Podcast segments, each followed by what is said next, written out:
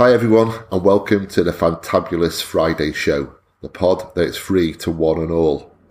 I'm the new and nervous host, Ste Tudor, and as always, we'll be looking backwards, forwards, and sideways at whatever takes our fancy. Joining me today is the poorly and very phlegmy Howard Hockin.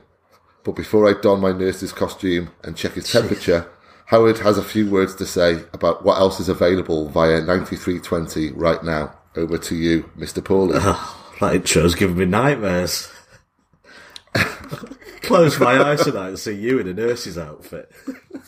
As always. Uh, yeah, just uh, I thought to start off. It's been a busy week considering City haven't actually played. Uh, just thought I'd go through what we've we're putting out this week or what we've already put out, and we've got a very busy day today as well. Uh, so on Monday we had the review podcast uh, of the Spurs match with me, Asan, and Sam Lee, looking at what went wrong there. Uh, there was a special add-on podcast on Tuesday. Uh, Jack Gaughan and Asan had a chat about Jack's piece about the locking in the dressing room after the Spurs match. Uh, we, of course, had our Wednesday debate show, our new show, which looked at City's treatment by the media. Uh, a show I've very much enjoyed. Uh, so do check it out if you subscribe. It's got it's got a good reaction, Yeah. that hasn't it? I'm really pleased. Yeah, it felt good doing it. Uh, I was a bit reticent beforehand, if that's the right word, but Yeah, yeah, just because the subject matter has been so overly Yeah. kind of explored, you think, yeah, but it, I think we did it. yeah, easy to go into the paranoia uh, path, Yes, basically. yeah. Uh, obviously, this show today, and uh, Sam and Asan are doing a, another bonus show, uh, which is looking at Oh. the Mes- Lionel Messi links. He's coming. yeah, well, we're going to chat for a couple of minutes ourselves about that later. Uh, let's just say I'm not holding my breath. Uh, the blog site, uh, today we've got two things. Dan Larson's piece is out. I've put that up today where he looks at the stats regarding Raheem Sterling and his dropping form. And as always, I'll be, I'll give that some breathing space, that uh, article, but at some point later, or tomorrow morning, I will do my weekly thoughts blog as well. So there is tons of stuff out on the, the podcast and the blog this week. Okay, well, there's a load to get your teeth into there. Um, today is pretty much a free for all, um, and I guess for a good jumping off point would be the big news story these past few days, which has been that the Premier League clubs have voted to change the summer transfer window to bring it bring it back in line with the rest of Europe. The reason it was changed two years ago, so it closed prior to the season starting, was because clubs too often found themselves a player or two light with the season underway should they lose them late on, and they'd have no time to replace them. But with Europe not changing their deadline to align themselves to the Premier League's new deadline, it meant that foreign clubs couldn't make late bids for players, and Premier League clubs were missing out. So, is this way the lesser of two evils for Premier League clubs, Howard? Uh, yeah, I think it had to be aligned. That was the problem. And Yeah. getting, uh, as we know, away from football, getting European agreement on stuff is uh, very hard. uh, that's where the politics ends. I, I think it would be better if it basically all. I think all twenty clubs have voted for this, so there you go. They didn't like it.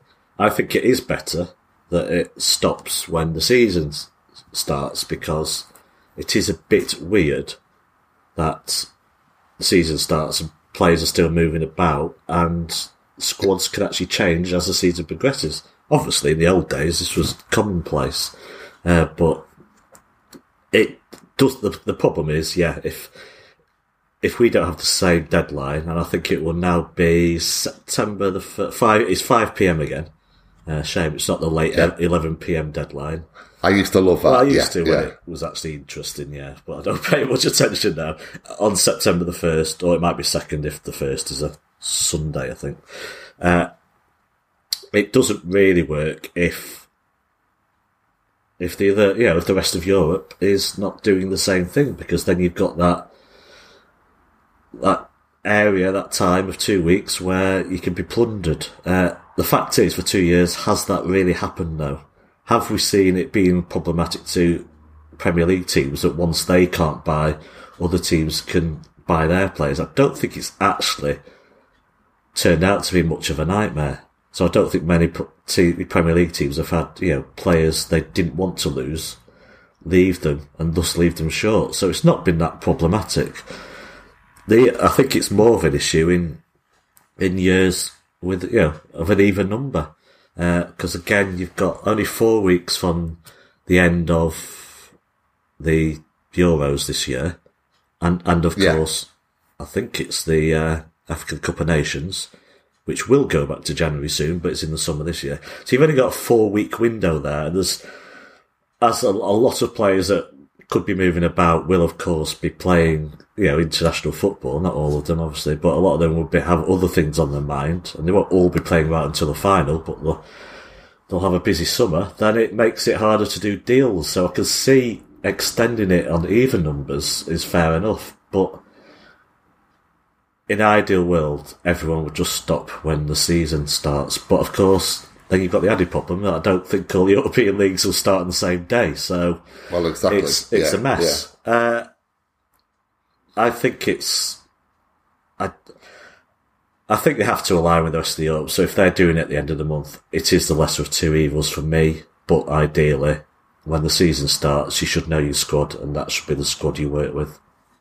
Your thoughts? I pretty much bang on, very much kind of according. Um, my it was pretty much according to yours there. Um, yeah, it's the lesser of two evils. I mean, it, it's just a, a, situation where there is no ideal. There, there are problems for, for both ways of doing it. Um, and I don't think it should have been changed in the first place. Um, and it's never, I, I think the people who do lose out were this way having the kind of extended one, if you like, you know, a couple of weeks into the season. Clubs, you know, of, of the, the ilk of, say, Watford or Brighton or whoever, you know, the yeah. kind of mid-table Premier League clubs, they can sometimes lose out substantially because their star player, I mean, let's just use an example of Crystal Palace and Zaha. Um, if that goes right to the wire and then he's sold and, you know, he wants to move to, say, Manchester United or Arsenal, then Palace, okay, they get a windfall, but that's no help to them then because, you know, the window's shut. Um, the season's two, three weeks underway and they've lost their main man. So, you know, it's, it's anything but ideal. But for me personally, I, I, I also think that it's the lesser of two evils, really. The, the way that they did, they've done it last two years, although I completely agree, it hasn't been as problematic as what people seem to be making out. There are no real examples you can put forward and say, you know, that as shows that this way doesn't work. Um, I think just going back to aligning it with Europe makes sense overall. Um, and particularly, as you said, I think it's a fantastic point that in years with even numbers, it's a must, really. I mean, it'd just be a, a, a shambles, wouldn't it, to just everyone come back? Because, of course, after a major tournament, players then go on a, a couple yeah. of weeks break anyway. Um, and and you know you hear these kind of insights from people like say Micah Richards recently on Five Live when he nearly moved to Spurs and he went to Fiorentina instead. Um, it's so chaotic. Moving clubs is so, such a chaotic process. moving house. Yeah, it really is, isn't it? And and so to expect all that to, to happen in such a short time frame is unrealistic uh, and, and unworkable. So yeah, I'm kind of glad it's gone back to how it was, although how it was is anything but ideal. Yeah, I mean, obviously, if you're a footballer looking to move and you're playing at the Euros, you can still. You've got an agent, they can do the work, keep, keep you up to date. It's not as if you're so focused on the football that nothing can happen until you get back from there. But it does mm. confuse the matter and make it more difficult because obviously, location wise, you are rather stuck where you are until the football is over. So yeah, I think it's probably yeah. better this way. That uh, whenever you set that date, there'll still be a mad scramble, desperate, you know, desperate attempts at doing deals right at the end by a lot of clubs. So they'll, they'll never learn whenever you put it. So, but I know it baffles I mean, me. Yeah, really... I, mean, I think it's about August the eighth or something. The league starts this year, so it's like a good three weeks. But to be honest, there won't be many changes in those three weeks in many of the Premier League squads. So yeah, it's not as if it's not no. as if there's uh, huge differences. Some some will say, well, it's not fair that we played a team on August the eighth that are different in September, but that's just the randomness of football. You can play a the team could be fighting for to stay up at the end of the season and get three games against teams who've got nothing to play for. That you know, which helps them, and it's just that's the random nature of football. So I think it, I think it is Yeah, a better option at the moment. So I think with, with something like the Euros as well, it gives a transfer kind of um, development room to breathe. Um, for example, you know, it's often said, isn't it, that a major tournament is, is like, you know, uh, put yourself in a shop Yeah. window. Um, and if you've got a player from, let's say, Czech Republic who has a storming tournament, um, and, and suddenly, you know, kind of Watford or Palace are interested in him, then by the time the tournament finishes, and you know, it, it gives it a good, clear run where that club and that player can sort out the transfer. Um, so it, it gives everything time to breathe. Now, where that falls down is, as you say, it doesn't matter when the transfer deadline is put in place. There is always going to be a mad late scramble. It just always is. I don't know why. Yeah. It, it it never ceases to baffle me.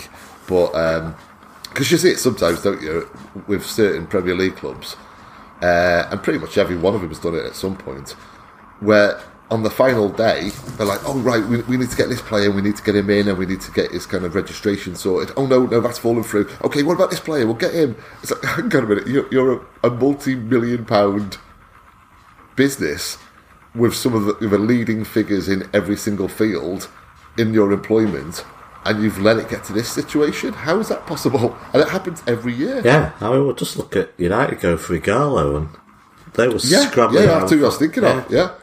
But Rashford was injured weeks and weeks ago. You know, it's like Exactly, and even Rashford aside, I mean that obviously exacerbated the situation. But they clearly, you know, were in the market for an attacker. So how did it get to that point? Um, but you know, there's a lot of things that go on behind the scenes that we don't know of, uh, and that's why we turn to people like Sam Lee when we, we can move on to uh, like Lionel Messi shortly. but before we do, before we do, um, this weekend sees the first ever winter break of a sort in the league's history.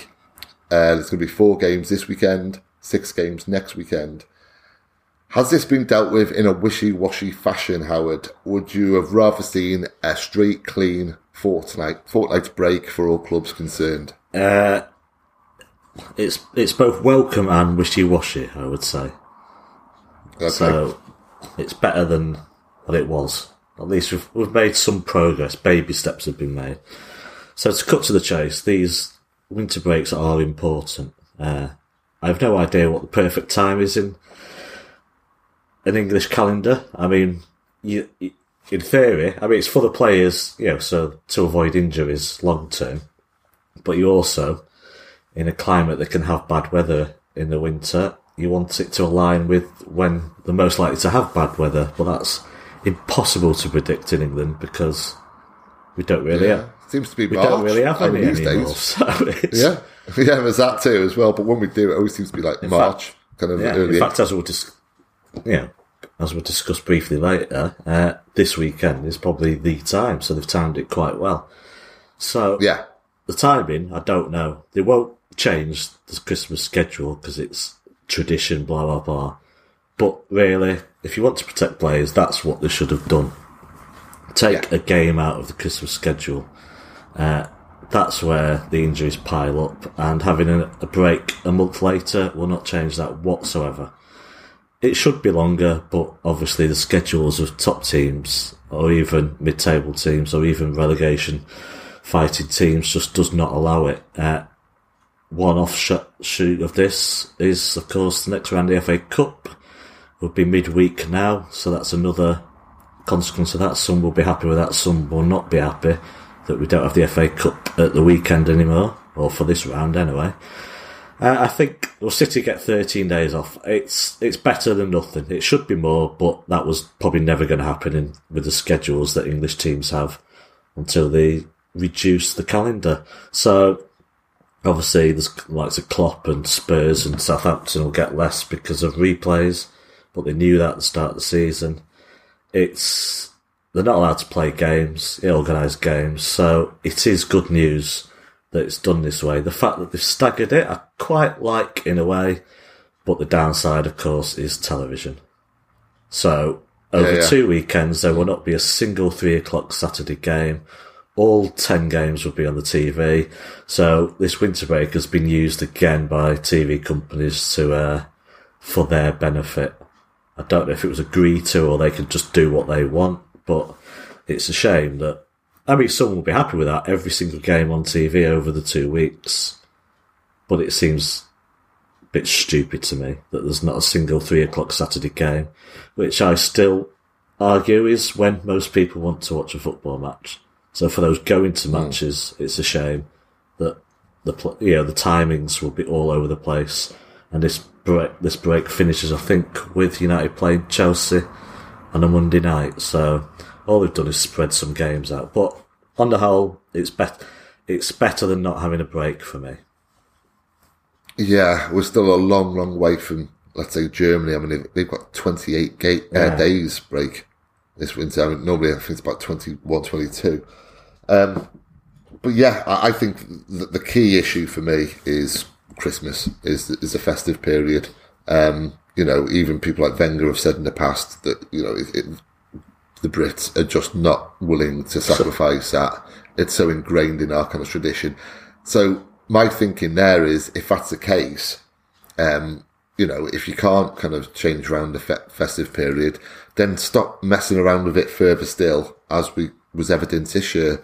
Um, I think it's perfectly possible to have kind of three games over a course of, you know, say 10 days and for it not to have a significant impact on the players. Where it does have an impact on the players is when Sky and BT get involved and, and think, oh, I'll tell you what will be a, a, a you know a great idea over New Year. Let's have let's let's screen every single game and we'll just have them throughout the day. And we'll have this one at this time, and this one on a Tuesday night, and this one on a Friday night, and then suddenly, before you know it, it it's just shambolic and chaotic, and, and players are suffering as a consequence. Um, so that certainly necessitates for break as we've had. But as you say, it's not been a true break at all. It's just basically been a spreading out of games, all televised.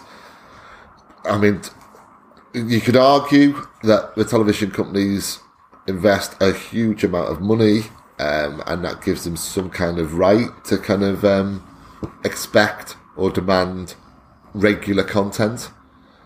Um, and that's what you get Yeah. really when you sell your soul to the devil, isn't it? It's you know there are going to be kind of consequences of that, um, but it's it's depressing nonetheless for me. I, I just would like to see a couple of weeks break in the middle of the season um, for players to recharge and you know to see their photos on Yeah. Instagram of them in Dubai. uh, but when you see that though, I mean, I've seen some of the Villa players out in Dubai, and, and you think, you know, the amount of games they've played to this point, and the amount of games that they have to play, and the games that they have to play really matter. Every single one of them. You know, they're in a relegation dogfight. It, it just stands to reason to just have like, you know, a week just in the sun and just recharge your batteries. I mean, these are human beings. So, um, yeah, I'm with you. It's, I'm, I'm glad it's happened. It's just really frustrating that it hasn't happened in a pro- proper fashion and it has been wishy-washy. And again, it's been at the behest of the television companies who Yeah, rule probably too late in the season because I mean, just look at England. We've had a history of players picking up injuries that, and then it's a race to be fit for major tournaments, and we're already at that stage. So we've got Kane, Rashford, and now Raheem Sterling's injured. Now we can't prove that that's down to schedules, but I can pretty much be certain there were a lot of injuries over Christmas for a lot of players at a lot of clubs. And whilst this is a step forward, um, the timing is probably just too late for me. I agree. And when you look at the, uh, you know, the German kind of uh, winter break, 28 days, that's significantly, you know, that's, Yeah. that's a huge I mean, France is a lot less, but Um, they do it over Christmas, you- so the timing's better. Yeah, Yes. Yeah, same with Italy, yeah. And, and so you, know, you look at uh, in Germany and you look at their success rate in major tournaments, um, you know, it, it's not coincidence, is it? But the fact that they win so many tournaments, Germany, they do so because they've got their best players not only available, but, you know, relatively fresh at that stage as well. So, you know, it does have an impact upon the international scene too. So moving on from that, um, I'm talking about the international scene, um, Who? Lionel Messi. Yeah, he's, he's overrated, and he's um, yeah. I mean, if we get him, we Yeah. get him. I'm not bothered. I'm, What, will Messi, he? but- Will he inhibit Yeah. Phil Foden's progress though? Right, my question to you. Well, firstly, let's try and separate as best we can because we're, we're relatively in the dark here and, you know, kind of cards on the table. It, it is people like Sam Lee who are far more knowledgeable about this subject than, than I. And, you know, that is going to be a pod that's going to be well worth tuning into later with ASAN. Uh, in the meantime, we have to deal with us two kind of How amateurs who will who will basically try and separate facts from fantasia as best we can. Um, in fact, let's not do that. Let's just let's just settle in fantasia. How great would it be? What would you be willing to sacrifice in order for Lionel Messi to play alongside Kevin De Bruyne and his best mucker? Uh, probably Body two part? limbs, uh, a kidney. yeah. What? Yeah, yeah. No, I don't need both. you don't need a I? kidney. Yeah. Uh, a liver. I'm watching. Well, livers regenerate Oh. themselves, so you can have. Oh yeah, yeah. So you can. Oh, can they? Half. They don't regenerate exactly what was there before, but they regenerate Right. to a functioning level. So you can have a bit of my liver, a kidney, one lung, obviously, uh, and just well, my right Yeah. hand has no purpose whatsoever. So, or my right, well, my right foot is for standing on. So yeah, that'll do. I, I don't think Yeah. this is how transfer deals go through, but just sending loads of body parts Barcelona's way is not really going to uh, persuade it. I, I, Yeah, I suspect be, the police uh, would get involved. yeah, legal ramifications to this. I should point out in my weekly thoughts, my very last line is Lionel Messi is not coming to City. Get over it. Yeah, yeah. I, I can't see it happening I mean, in, well, in the a million is- years. But Obviously, people go that way. It'll cost a lot of money, even at his age. Turns 33, I think, later this season. He will obviously make, how, hmm. whatever it costs, he'll make it back. I don't want to sound like that. In shirt sales within two days, but obviously, marketing wise for the club, finance, financially, that's not an issue. yeah, It would be astonishing because yeah, he's still got it in him, of course. He's not. I don't want to see him at 36, 37, which is probably more likely. You know, if he's still playing it, we get him right, right at the end. But to get him this summer, which I think we both Yeah. agree is really, it's not really going to happen, uh, would be, oh, just astonishing. Just to see him in a City shirt would be astonishing. He is the Yeah, greatest player that's of the all thing. time, I mean, someone sent me a in my photo. opinion. So, yeah, well, I think Um, he is yeah. the greatest player. To see him like that, yeah, we've had we've had players past the prime come to City when we weren't this big, you know, like George Weah or Steve McManaman. That's a, trying to do it with a straight face. Uh, yeah, Robbie Fowler's payday, uh, but obviously, obviously, he's still just not showing. He has been a bit in different form, but that is a club that's going through lots of problems, as we've seen. You know, if you follow them at the moment, uh, they're having their issues. They've changed manager, of course. The board thing with Abidal. We don't know what's with many of these things. It's often, you know, don't be surprised if a new contract is signed or something like that. He's obviously not very happy being blamed for, or the players being blamed for, you know, Valverde going. Having said that, he's so ingrained at Barcelona that we I can't get inside his head. I don't know what he's thinking.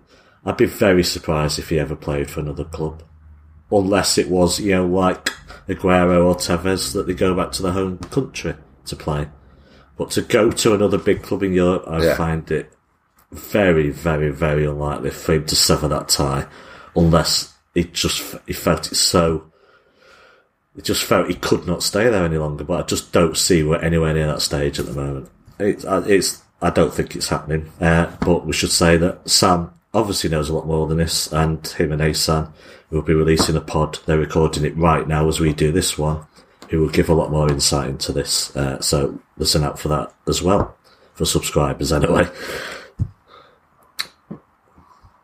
Well, uh, alas, I agree. I can't really see it coming off. If if it did come off, um, you know, someone sent me a photo um, last night of you know like a mock up of Messi in a six shirt. Um, Oh God, just imagine it. It would be incredible. It, it really would. He is the greatest player of all time. His stats, and I'm not really one who, who you know places too much emphasis on stats, particularly when you're talking about a player like Lionel Messi, because you know the end product is one thing, um, you know, and, and they accrue just absolutely astonishing statistics, but it's just the sheer pleasure yeah. of watching him play, the ease in which he goes past players um, you know, his imagination is kind of, it's, it's just beautiful to watch. Um, and to see that in a city shirt, wow, would be, I mean, we've been spoiled rotten, haven't we, the past kind of 10 years, but, um, that, it's, it's an understatement to say that really would be the cherry on top of the cake. But yeah, I can't see it happening, but we certainly could have done with the Atomic Flea last Sunday at Tottenham's vast and impressive new gaff. There's not a lot to be gained five days later by trawling through the ashes of that defeat, but what the game really highlighted yet again was that City's wastefulness in front of goal is proving to be so, so costly, which kind of, you know, is another reason we really could do with Lionel Messi. Um, how much is that wastefulness in front of goal a problem? Um, how, and here's the big one, and I'm sorry to chuck this your way. How can is he really called the atomic flea? Years ago. No one does anymore. Yeah, I'm bringing it back. if it comes to City, I want the better I, I, that, just I, just a, a, weird bit of trivia, but my nickname until I was about ah, 12, 13 was Flea. My, my family called me Flea, so I, I feel some kind of connection there with Lionel. Me, me and Lionel, yeah. we're, we're, kind of uh, you know, both yeah, Fleas. City though, it's it, I mean, the two. If you look at two games of United and Spurs and say we didn't score over those two games, it's just staggering. Uh, the people yeah. don't like XG, but you, you know, just you can call it another name is creating chances. If you if you don't like stats, yeah, exactly, exactly. Yes, I, I hate XG, and yet by just seeing it as creating chances, I'm I absolutely fine with it. It's the same thing. Graph form or visual forms because I just like visual stuff. So, uh, we're just creating more chances than ever before, basically. So there's your answer in a yeah. way. It's not we've scored more than I still think we've scored more than anyone. So yeah, look at the base stats. We're scoring goals for fun, generally yeah, when people say it's the defence that's been the problem, and it has been problematic, of course, it's a very short term thing, I think. It's just suddenly come to the fore that the profligacy, and everyone, every team misses chances, but our chance conversion rate is just lower than it's been in previous years, but it's not hugely down. It, it's just the last two games have, have just, I mean, I, I just, I just tweeted during the Spurs game, I effing give up because I'd never, I don't think I'd ever seen anything like it. It was just like, this is just ridiculous. We're playing brilliantly and we're also playing terribly. And it's, and I just cannot believe some of the chances we're missing. It's, we create chances. Uh, yeah, we've, we've looked into, we're going to talk about Pep's tactical tweeting and it, tweaking, sorry, and it, it feeds into this that what he's done is still put out teams that dominate in matches, dominate possession, creating chances. If we just had an, an average to good conversion rate, yeah, this would be in a very different position perhaps in the league, still second, but it is an issue right now because some of the some of the chances that are being missed are just hard to, to believe, to be honest.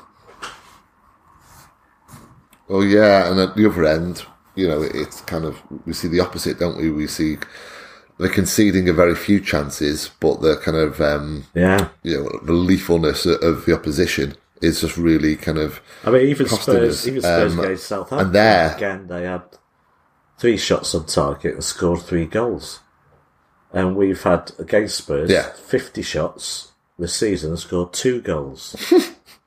Uh, now, a shot doesn't tell yeah. everything. It could be just ballooned over the bar from 25 yards. But even in that home league game, we were we had 30 shots, was so dominant. How on earth we didn't win that game? And perhaps VAR is the answer to that. Uh, it's just astonishing, and it, it's a real. It it staggers me. These are players that in training that, of course, would just put it into the back of the net time after time after time and the psychological issues here. And goals change games. That's the point. You know, look at the penalties missed four out of six. You get one of those penalties, and the whole mentality and confidence of the side changes. But you miss one, and you see against Yeah. Spurs, we went off the boil for quite a while after the penalty miss. And it spreads around the team, and the doubt creeps in, and the psychological side of it. Uh, yeah, it is. It's worrying at the moment, but as I said, it's only affects us in the league, and we probably wouldn't have won the league anyway, even if we'd been more, you know, if we'd been more, yeah. Well, if we'd abs- taken I mean, chances, there's that. Yeah. it'd still be second. You know, it's a pace that's almost impossible to keep up with with Liverpool. So, if it's a problem, and it was surely a short term one, a blip, this is probably the best time for it to happen. Yeah, because it has to be said, you know, even last season, City wasted Yeah. an abundance of chances because, you know, we're that good that we create so many. Um, but that was less of an issue because, you know, And, Significantly more were going in. running. um, well, there's that as well. Yeah. Yeah. Well, there's so many Yeah. of those games which we won by a single goal and, and the game management was absolutely magnificent uh, in those last 14 games of the season. Um, but you know, there's no need to, to employ such game management this time because, well, that actually brings me on to a question I was going to ask towards the end. I think I should ask it now because um, it ties in with that. The fact that the title is gone and top four is, you know, Yeah. it's pretty much a formality. Let's face it; it'd be astonishing if City don't finish in the top four. Is that making City games this season less interesting to you as a blue? We've been spoiled in recent years, not only with amazing football, but because every game really mattered, and that ceases to be the case at present. Is that having an impact on you watching the game? I, I say this because losing to Spurs hurt less than many, you know, pretty much any other defeat I can recall, frankly, in, in recent times, because you think, well, okay, it, Yeah. the defeat hurt, dropping three points didn't so much. Well, yeah, it has to be. Is that the way. case with you as well? Because the more a game means, the more that if you win it, you know, you'll feel the elation of that game. But counter to that, I think of the Sheffield United game, when I was when that full time whistle went, I was absolutely buzzing. You know, it's like what a hard fought victory. That felt like Yeah. real, like it felt like a, a running game from last season, but it didn't really matter that much. But that was, you know, I was really, really ecstatic after that game. But yeah, the, the plus side is I can relax and watch football a bit more rather than have the just the constant, constant stress that seems to have been there. Well, all through last season, uh, and I wasn't even relaxed the season before when we were about ten points clear. It's like I think we had one away to Stoke on a midweek game or something on a cold night in Stoke, and that was only then, and we were about fifteen Yeah. points clear. Did I relax uh, and think we'd won the league? So there is a plus side to it that I can actually just watch the football knowing that it's not the be all and end all. But of course, there isn't that feeling that it means, it does mean less, uh, to use our, our own hashtag for this, because as you say, the teams in fifth, sixth, seventh, or even Chelsea in fourth, they're not in great form. They can't put a run together of 10 wins on a row or even five or six. So you're right we want to finish second, but if we finish third, it doesn't really make much difference in the scheme of things. A bit less money uh, for position wise, but it doesn't really matter. So, yeah, it's kind of going through the motions in a way, and it's that probably makes it harder for the players as well, because the intensity for them is probably harder to to get that intensity when you know there's not a league title on the on the line. And I think about the Real Madrid game that people say it's good we play Real Madrid because we need the hard games to be used to playing hard games in the knockout stage. But the thing is, we may approach that game again having eased through the league campaign before it. So it will still be a challenge to get the focus back for that game. No, it should be I easy. don't know. I, I don't Madrid. necessarily agree with that. Yeah, yeah. I, I think you know it, the build up to that, the fact that you know not a huge amount kind of rests on these league games that could possibly be seen as a positive. It does kind of ease them in, and of course, you know, if a player can't be motivated. 100% up for playing against Real Madrid in the Champions League. They shouldn't be at City in the first place. So, um, I don't think that's much of an issue. Um, yeah, I, I go along with pretty much all you say there. To be honest, I, I, I think it's just how things are. It's how how the season's panned out and the situation that we're in. Um, I think the Blues have adapted to it pretty well. Uh, in fact, I, I, would say overall as well, when you, when you look at where City are, I mean, we spoke um, on Wednesday, didn't we? Um, posited the, you know, the suggestion that City aren't getting as much criticism as maybe other clubs would because of how great they've been uh, the past two years. But, you know, they've still had an enormous drop off in results and performances. Um, and I think the way the fans have responded to that, I think is to our enormous credit. Of course, there's been criticism and there's been frustration and then negativity. Of course, you're going to get that. It's unavoidable. But in terms of the level of that, I think on social media and on forums and, and just, yeah. you know, in, in real life, uh, I think City fans have been pretty measured about it all and kind of accepted it to an extent and saw that, that there has just been a drop off because you can't expect these players to sustain that extraordinary level over three years. And really what it comes down to is what you said as well, Howard, that it wouldn't have made that big a difference if we'd have converted all these chances and if we'd have been up for every single yeah. game, you know, fit and firing at 100%, we still would be significantly behind Liverpool. So, um, overall, I'm going into games now, kind of enjoying it just as much, but in a different way. Um, slightly more detached, I'd say. You know, I remember last season those 14 games early on as well. You know, let's say the kind of the third or fourth of those 14 games, having palpitations yeah. in the 10th minute, you know, like early on and being going through the absolute ringer. And I actually remember thinking, I can't do this this is too much. There's another yeah, yeah. 10 games to go. There's another kind of, you know, two months to go. I'm, I'm going to kill myself here. This is going to, you know, I'm going to do myself serious, uh, like damage here. Um, because it was really wrought and it was really emotional. So in that regard, it's kind of nice to just sit back and watch the Blues and enjoy them. But obviously, yeah. given the I choice, mean, it's just not easy away. to regain the um, lead and City are trying to do it for the second time. You know, because before the last two, it was Chelsea. Then Leicester, then Chelsea, then City, United, City, United, Chelsea, United. So, you know, it was a decade when United did it 10 years previous before that anyone regained the title. So, you know, I started that running. If we get through the running and win the title last year, uh, next season's a free hit. So I, I, can't go back on, you know, after getting yeah, through that, yeah. uh, I can't go to town on the side this year because after after regaining the Premier League title. That's more than I ever hoped. So, well, it was it was notable to me that my thinking over the summer was less. Oh my god! I really hope City win the league this year. It changed slightly to, oh my god! I really hope City stop yeah. Liverpool from winning the league this year.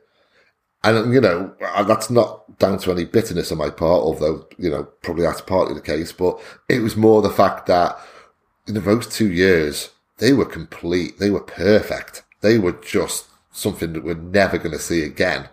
Um, and so you kind of then thinking, I don't know, it, it, it, wouldn't have meant any less to win a third title in a row. Of course it wouldn't. It would have been an incredible achievement.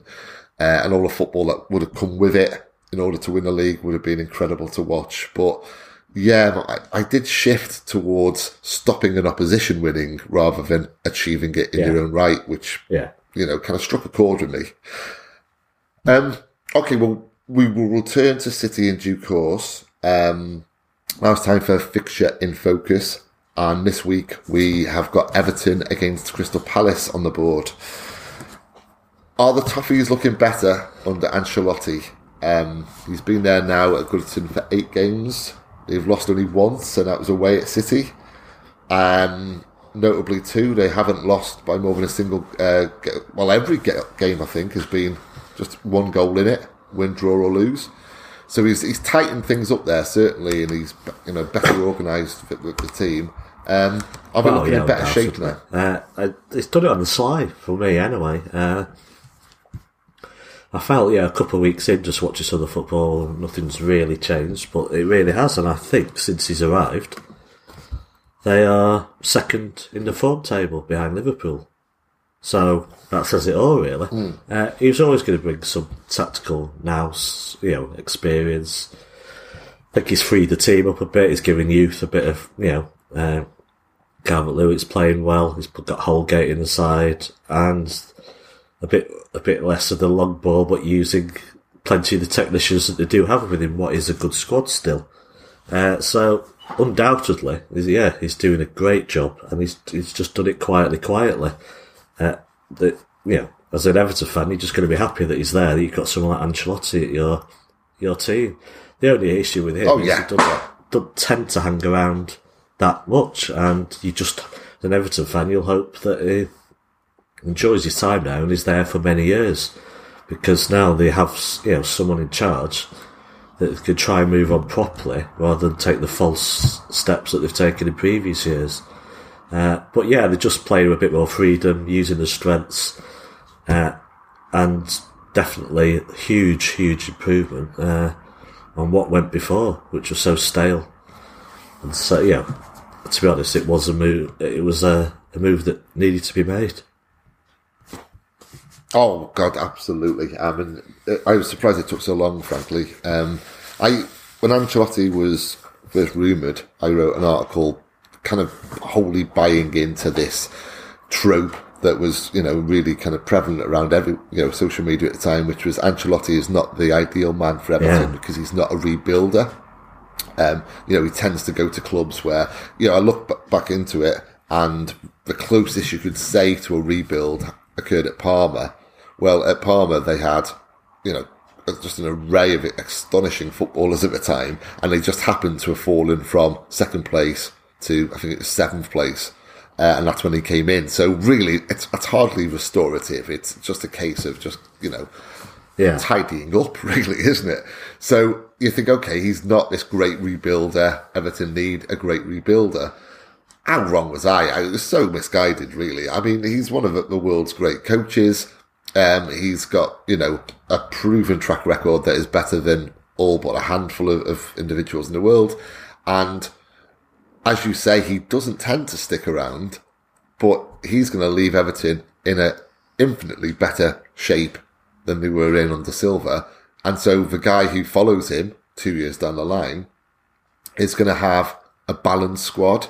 He's going to have players who, you know, are performing well and know their role. And he won't have a great deal to do aside from maybe, you know, upgrade a left back and, you know, Yeah. going to bring in a, in a midfielder. It's, it's not going to be a rebuild that I envisage. Basically, I I think there is another way of doing it, which is to just kind of, Yeah. as I said earlier, just tidy more up, out just get things in order, and that's yeah, and he certainly seems to have done that so far, and, and I can't see that changing either, frankly. So, um, yeah, yeah, I'm, I'm, I'm pleased. Um, I'm, I'm pleased for Evertonians, and I know a lot of Blue Noses, and um, what it comes down to, because I've heard this so many times, and I heard it last week, and I thought, God, he's been there a couple of months now, but um, they said every time I look at the touchline, you see Carlo Ancelotti in the Everton Yeah. dugout. I can't believe it.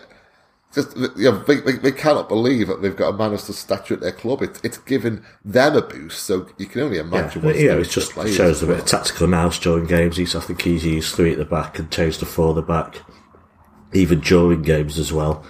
Uh, so just you know a bit of reaction during games rather than know the managers that just sit there and don't know what to do, uh, don't know how to change things. I would still find it under cautious optimism. I mean, just look at that that crazy end at home to Newcastle. Uh, you know, he's not he's not winning every game. There's still t- too many draws there. Uh, they had the best chance ever to beat Liverpool, I think, in the cup, and they messed it up. And yeah, and that was that would have smarted big time as an Everton fan. You know, they were just they were just poor, so passive, and they've just got that. Well, that smarted Ancelotti, sorry to inject, but you, you could see, couldn't you, that that was. He was absolutely furious at that. He was disgusted at that. And, and so, again, if I was an Evertonian watching that game, I would have been so abject. Just, uh, it would have felt, you know, it's horrible to lose to Yeah. Liverpool kids in such a fashion. But then, if you see one of the world's greatest coaches who's just come in and hasn't had that much time to that Yeah, point course, to, you know, make a real impact, to, to to have a face like thunder that he did, that would have been Yeah, at yeah. least so encouraging. you can't expect him to just turn the whole club around in uh, two months. I think you know, just give him a run at it Yeah. next season and see where you know it takes them. Well, if things are looking brighter for Everton, um, the opposite applies for Crystal Palace. Uh, the Eagles were high flying before Christmas, um, and now they've had their wings clipped. Um, and I've just I just made that up well. It's not written down. I'm quite pleased with that. Yeah, yeah. Uh, they haven't. They've won once, I think, since the start of December. Now, what strikes me about Palace is they were an anomaly before Christmas. Nothing about them really made sense. They created fewest chances of any Premier League team, far fewer than even say Norwich, who were rock bottom, and yet they inhabited the top ten. Um, and it kind of goes back to what we were saying about what's been inflicted upon City in the past couple of years, where teams will get one or two chances and, and are so kind of lethal and kind of um, clinical. They seem to be doing that to every team, and creating very few chances but scoring from them. Which again doesn't make sense because when you look at their kind of striking options, I mean, Ayew is a, a, a very good player, but beyond him, they've they've got no one. I know they've got Zaha down the left, but Benteke, they brought in Tosun um, in January, Connor Wickham. These, these are not strikers that inspire. Has now reality set in at Palace? Um, I'm tipping them as, as a real contender to go down, given their form and given the fact that they didn't bring anyone in apart from Tosun in the um, January window. They desperately needed a midfielder. They needed defensive reinforcements. They did, you know, Hodgson didn't get them. Um, yeah, it is, is, Yeah. is now reality set. Uh, I was made to look foolish again in the pre-season predictions. They were one of my relegation tips. Started to look as Yeah. useless a prediction as always in September, October. Uh, now they've won one in ten, and it's yeah, it doesn't surprise me. I, the reason I tipped them originally was that the, not only the January window, they hadn't really done much in the summer window. Uh, they kept Zaha, which was a big plus, but just standing still wasn't really enough. They needed a lot more. And it's such a stale side. yeah. I mean, when we they played us, and again, you know, you can't really judge opposition size, you know, according to some of our results this season. They were superbly organised, so you could see how well, it, how far it got them. That they didn't score many goals, but they didn't concede many either. And that, as long as the defence stays strong, they have a chance. They don't need to score that many. But they've been anomalies for quite a while, I think. They had an amazing away form last year, so when, they, of course, they beat us uh, at the Etihad. And yeah, with Townsend and Zaha, and they're just a strange side that were picking up, you know, getting big results against big teams as well. And I just didn't feel it was going to last this season. The, the, I think for me, they're just stale. They're an old side. I think like 29 is like the average Yeah. age. There's just no vigour, intensity there. Reliant on Zaha so much. Uh, I think Townsend's injured at the moment, but obviously he's not on a level to save them. Yeah, they've put Ayew uh, wide, which is probably not his best position. Obviously, Tosun we allowed to score against us, but that's a desperation move in a way. There's not there's not goals in that side. Even yeah, the manager. I don't want to be ageist, but you know he's the oldest manager I think in the country now, uh, which doesn't mean anything. He can still be full of life and full of intensity on the training pitch, but it's a stale side that hasn't been refreshed for a while now, with not in the right areas anyway. And I just think they are in a in a troublesome position right now. And I'd certainly tip Everton to win this game. Well, I would as well. That you know, I know they did well at, at ours, but you know that side, their away form's not been great since kind of going back to November. Um, and they say it's an old team, and you're right. And but it's you know it is also a very old manager. And Hodgson, uh, his contract runs out this summer. He's in negotiations to have a one year extension. Um, that a lot of that is dependent on what promises he's given regarding transfers. So he knows that this is a team desperately in need of kind of an overhaul. Um, will he get those kind of assurances? I don't know. I, I, it doesn't seem to be a club that you know you would think if they do go out and kind of bring in two or three big names over the summer, that'll be reliant on losing Zaha. Um, Would Hodgson be okay with that? And then, of course, you do have to look at the next few months to come and what Roy Hodgson will endure. I mean, he's, I don't know. Yeah, it's, 73, it's, isn't he? uh, him and War, him and Warnock were the oldest. He's in his 70s. I think I put this in one of our 93-20 quizzes. him and Warnock were the oldest managers in the country. Yeah. Uh, obviously, Warnock's gone now, so uh, so he's out there on his own. It's definitely in his seventies here. Uh, he's, Yeah. He's 72, 72, but in, in August he'll be 73. So if he under, undergoes a very testing, you know, relegation dogfight at last three months, will Roy Hodgson re- Yeah. just, you know, want more of that? Even with all his vast experience. So I can see him not being there next season, um, whether they go, go down or stay up. Um, yeah, I think things need to change at Palace. It's, you hit the nail on the head by using the word stale. It, things have just got stale there, and things have allowed to become stale there, which is kind of unforgivable, really. That's that's on the board, um, and I can't see him getting anything at Everton. Um, although, having said that, in away games they can be well organised. They can cause teams problems. They can be hard to break down.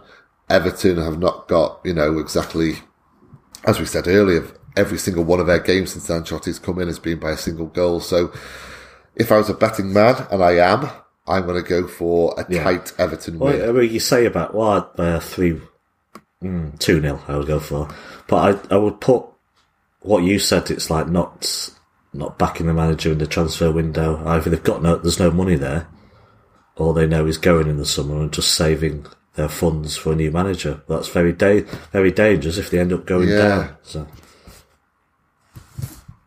There's, there's, there's no kind of reason for them not to have money there, though. That's what baffles me. They're not in any financial peril. They're in the Premier League. They've been in the Premier League now for a number of years. They would have accrued vast amounts of money. They've got a decent training ground. They, they own their ground. It, everything, you know, you think, well, okay, you know, oh, you, you can't expect clubs like Crystal Palace and Burnley and, and Norwich or Southampton to just go out and, and spend thirty-five Yeah. million pounds every time on a player, but there are players knocking around who would significantly have improved Crystal Palace's squad, you know, in the next six months. Um, and they did have targets, I know, and they did go after, um, I can't recall who it was now, it was a, a left back, uh, and that fell through at the last minute. Um, but yeah, it, it's just badly organised, isn't it? Really, it's clearly this is a squad in need of, of an upgrade um, with two or three names, and you know why wait till the summer? Clearly that's their intention, and that is, of course, if they do give Hodgson the reassurances that he needs, that yeah, they will be going out I think Duncan. Alexander gave this uh, stat. You know, we talk about the importance of penalties. They had 11 last year, 10 the year before, or t- the other way around. Uh, and they've had three this Yeah. season, and they've been yeah they rely on points from set pieces and penalties. Uh, but at least they do have a decent penalty. Well, I should say as well.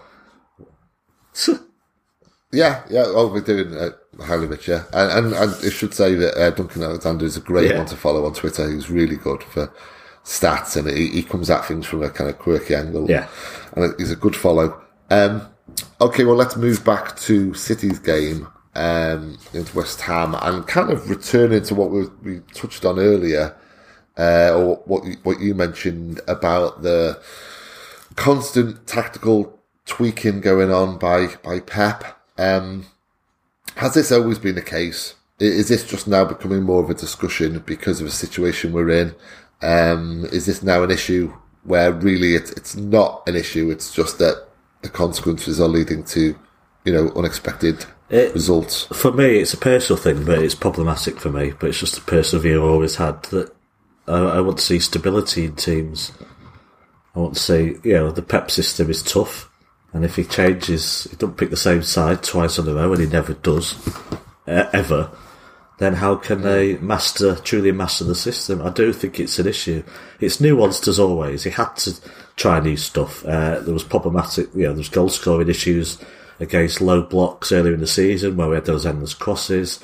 He switched to a back three. He had to try new things. He did. It's been quite successful because you know he can't put the ball in the net, and as I say, we're creating as many chances as ever, bef- you know, before. So I'm not as if I want to see the same team. We've got a deep, strong, deep squad, even with the injuries, and you can't. The players will be rotated. I'm fine with that, but I find some of his decision making. He obviously sees the players during the weeks and knows. Not only does he know a thousand times more about football than me, he sees he knows more about the players at any point in time than I could know, sitting here just from reading the internet. But I still find a lot of what he's done this season baffling. Players who have great games are on the bench the next game, which doesn't make much sense to me. Never, just the rotation is just No. seems, I don't know. The back three works, but then he switches back to the back four and we don't see it again. You know, and often these tweaks work. I mean, the first leg at Old Trafford, you know, inspired stuff. You know, strikerless team, uh, really inspired stuff. But I really, really, I think City made like he's made seventy five changes. It's way more than any other manager. I think Klopp's about mid forties. I think Sheffield United are, as you'd expect, with a tighter, smaller squad, are in the twenties. It's just I can't understand Yeah. how it's good for the players to. It's not just the players; it's tactical tweaks for me as well. To be, if you're Bernardo Silva, that you're in the middle one week, on the right the next week, then not playing, then back in the middle, then on the right, then you know. I would just like to see more stability Yeah. positions for players. Uh, the way I see it uh, as a kind of an overview of, of Pep, really for me is is you know you've got ninety percent pure At least, genius yeah. there, but be, yeah, at least. Um, but because of that genius, you also have to accept that by nature of him being a genius and some of these incredible kind of solutions he comes up with to problems, it also leads to the fact that well, one, he can be stubborn, um, but that's a, a separate issue. Uh, and two, he can sometimes overthink things. And I, I, I think there's a lot of times where he'll be concerned that the opposition have figured him out. So it's, you know, like even just on an individual basis, for example, with Solskjaer in the second leg in League Cup. Oh, you know, uh, Solskjaer has figured us out and he's kind of caused us problems and he's going to do this. And what I'll do is I'll just play one at the back. and to be fair, it, you know, we, we created chances and it worked. And, um, you know, but uh, I think that's a good example of just how he tends to look at the opposition and, th- and kind of almost kind of guess it. Oh, they're going to be thinking they can beat us by doing this and this is our weak point. So what we'll do is completely do. Um, and it's to our own undoing sometimes. I mean, those crosses, endless crosses in the box at the start of the season, is a perfect case in point for me. Over the summer, you know, we've just won, like, you know, we've just accrued 98 points in the league. Pep's there think, thinking away on, on the beach somewhere. And it's like, okay, all these opposition managers now will, will figure out how, how to stop that happening. We need to kind of come at things from a different way. Well, no, it was working. It was working. Just carry on as you were carrying on and, you know, enjoy the success that comes with it. Instead, we, we kind of changed our whole process um, in, in this kind of misguided belief that we'd been sussed out uh, based on no no actual evidence. And, and then what we saw was just these wasteful crosses, these kind of um, apathetic crosses coming in and leading to nothing. Um, and that ultimately, I think, was our downfall because although we've said twice, I've said twice in this pod now that it doesn't matter what we've done this season, we were never going to catch Liverpool. It has to be said, when you look back at just those abundance of crosses that led to nothing, and if we'd kind of changed our style of play to how we played last season, um, I think we would have been neck and neck with Liverpool. Now, who's to say that Liverpool could have sustained the Yeah. run they were on under that pressure? So you just don't know. About a, it's a sliding doors Yeah. thing, isn't it? It's a different situation. So that's cost us more than anything this season. I think those crosses, um, just exasperating. And it was such a slow burner as well. It took me weeks to realise, and then when I started to realise, it became this kind of personal issue where it's like, why hasn't no one else watched, noticed this? And then when I started to mention it to people, oh, oh, you've noticed it too. Everyone had noticed it. It was just this kind of secret kind of problem that no one was really mentioning. And then suddenly, within the space of about two weeks, woof, there was articles galore about it, and everyone was saying what a problem it was. Um, I think that's cost us more than anything. I'm just thinking as you spoke, the the solution to everything is just buying a target, man. Be sorted. Just think of 200, 200 corners and a one big goal number or nine. something like that. It's like, yeah, one big, yeah, one big lump up. We're Wickham. sorted. yeah, yeah. Get Or Connor toss Wickham from Palace. Lovely. yeah. Um, so staying with the West Ham game uh, and looking at the opposition, what have you made of the Hammers this season? This is City. This is City. I of know. Twenty years ago, but with a nicer ground. It is. It is. There's, there's an affinity between um, Hammers fans and City fans, and, and you know you, you see what's going on there, and, and you just want to reach out to them. You want to say, look, it's going to be all right. Every PR move out. they make is appalling. yeah, from their three owners. Yeah. uh, yeah. The, yeah. Chav, Chav's in charge. That's what banning, the banning problem is. that, It yeah, got- that flag bearer this week, which just goes to show that. that. Just don't do anything. Just ignore it, and no, you know, you don't create a story, but they had to do it. Uh, they don't really care about feedback. The PR is appalling. Uh, Karren Brady, you know, embarrassed herself with newspaper art columns she's got. They don't know what they're doing. The the stadium obviously is the you know the the very white the elephant in the room. It for it it had Yeah. you move to a new stadium to move the club forward. That's the whole point of how you persuade fans it's a good thing. And when you end up within a couple of years, they see it's obviously a soulless place with that running track. Uh, the journey to the ground is appalling through a shopping centre. It's all Exactly. soulless. Oh, yeah, yeah. It's taken, all- you know, they had such an atmospheric ground before, and it just, you know, it's really twisting the knife in what they've lost now forever. And there's probably a bit of guilt from the fans themselves that they didn't fight it more because they probably, they probably couldn't have foreseen just how soulless an experience it would be. Uh, but you don't move to a new stadium and then end up re-signing David Moyes as your manager within a couple of years, and it's just like it's failed. The whole experiment's failed. They get new players in, they get new people in. They themselves, through loans, the owners do take quite a lot of money out, but that's not the main issue really, because they do buy players, but they don't make the team any better, and they just stumble from average performance to average performance. The defence is just nowhere near good enough, and that undermines everything else. They're just a, a meh team.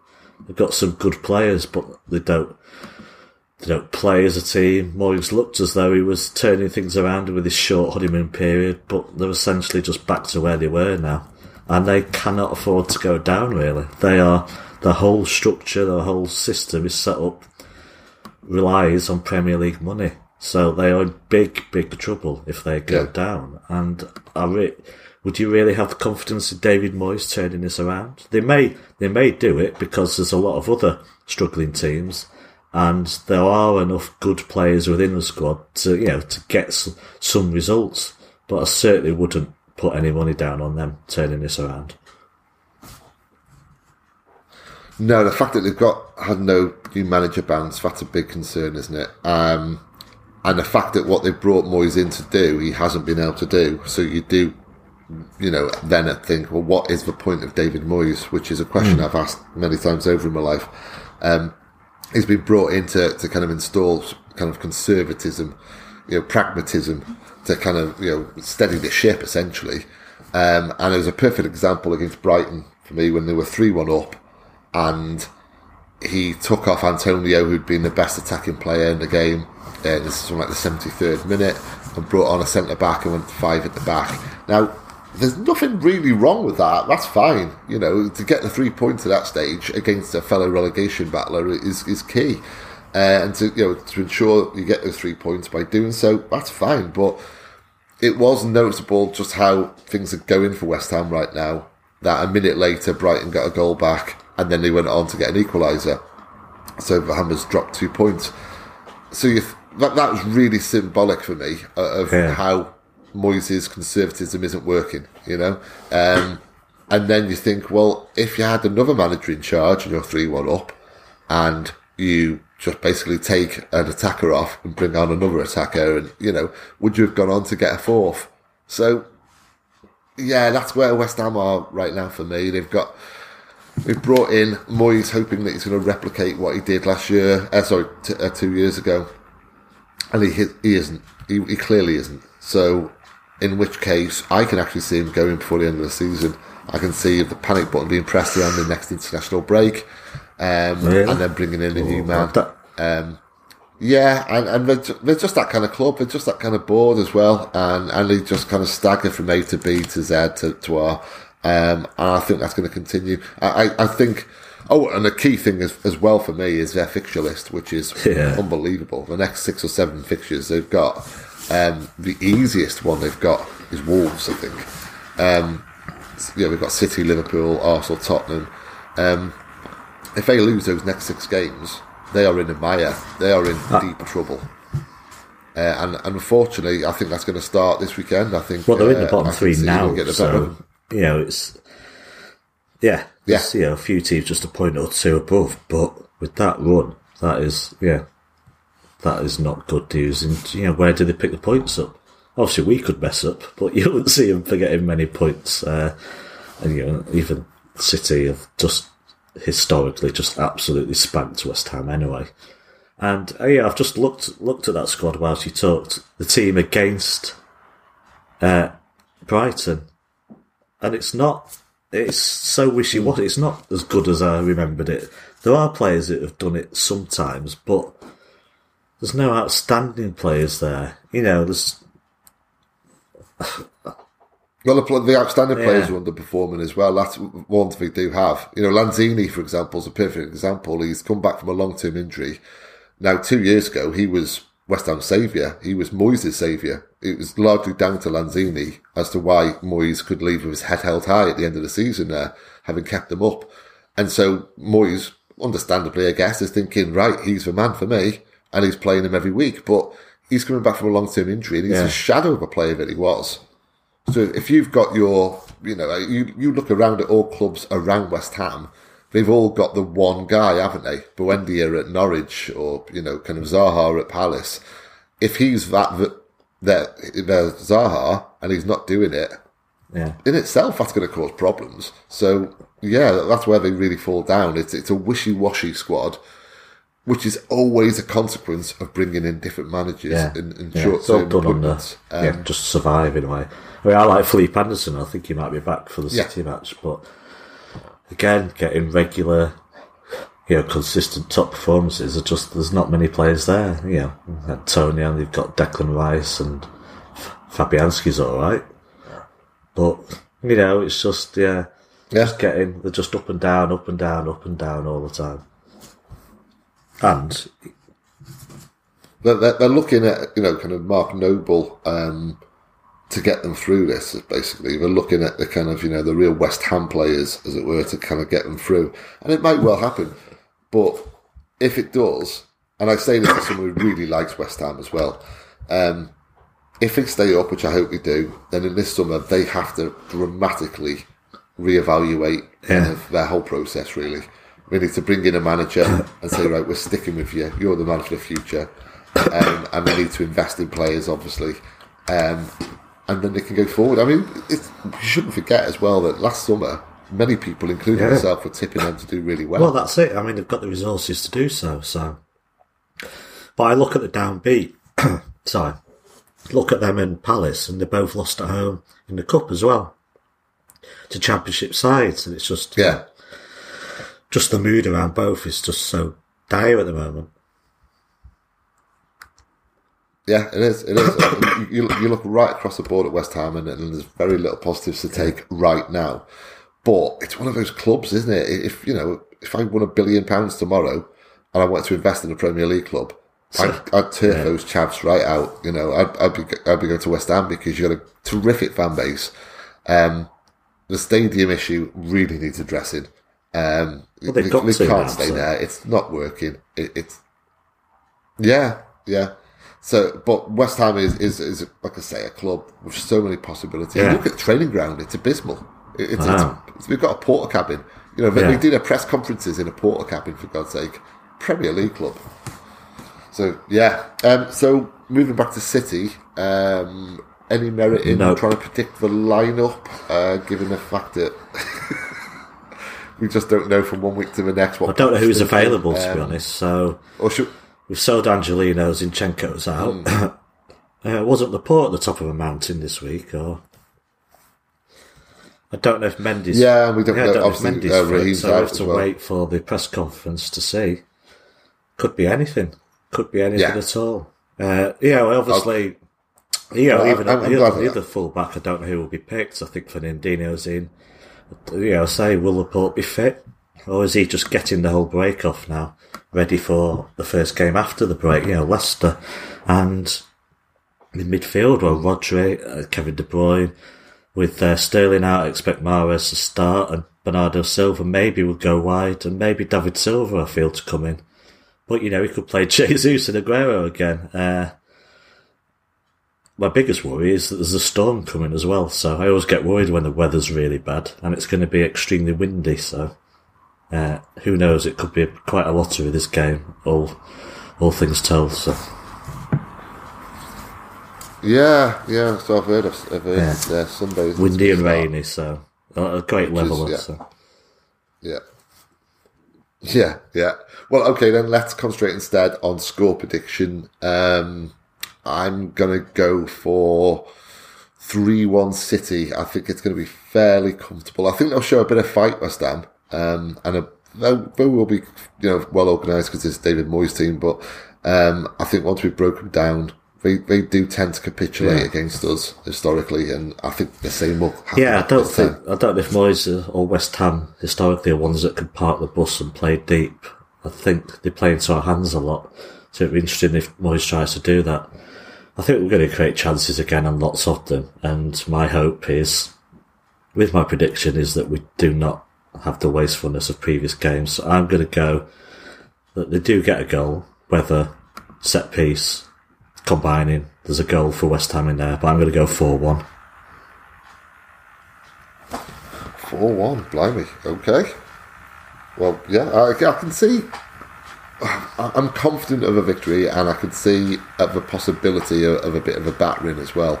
It, that depends Yeah. more on I do wonder. We don't know if Mendy's available, but I wonder if he'll go to back three and get those wing, you know, fullbacks going forward. He may have to play someone out of position, uh, but I don't know. I just got a feeling maybe a back three again. Depends again who's available, who's out injured, Mm. the numbers he's got. Uh, but I would like to see that because I think we will obviously dominate the ball again and getting wide men on the ball. Uh, yeah, I think if, if they don't waste chances, there's going to there will surely be so many chances had during this game. Yeah, that is almost a given. Exactly. That's one thing we can hang our hat on that we will create chances. I mean, we, we tend to in every game and against West Ham. It's inconceivable that won't continue. Um, okay, well, that's all positive and end on a positive note. I am Oh, on to God. put my nurse's costume on now. Uh, I've put a bit of timber, so I'm not sure if it's going to fit anymore. Um, and please check out all the other kind of pods that's around on, on the 9320 kind of platform. Some great stuff out there. Uh, and definitely give Sam Lee and Nathan a listen later because that should be really revealing. Uh, thank you very much, Howard, for joining us today. A pleasure as always. And in the meantime, enjoy the weekend, stay safe, and up the blues.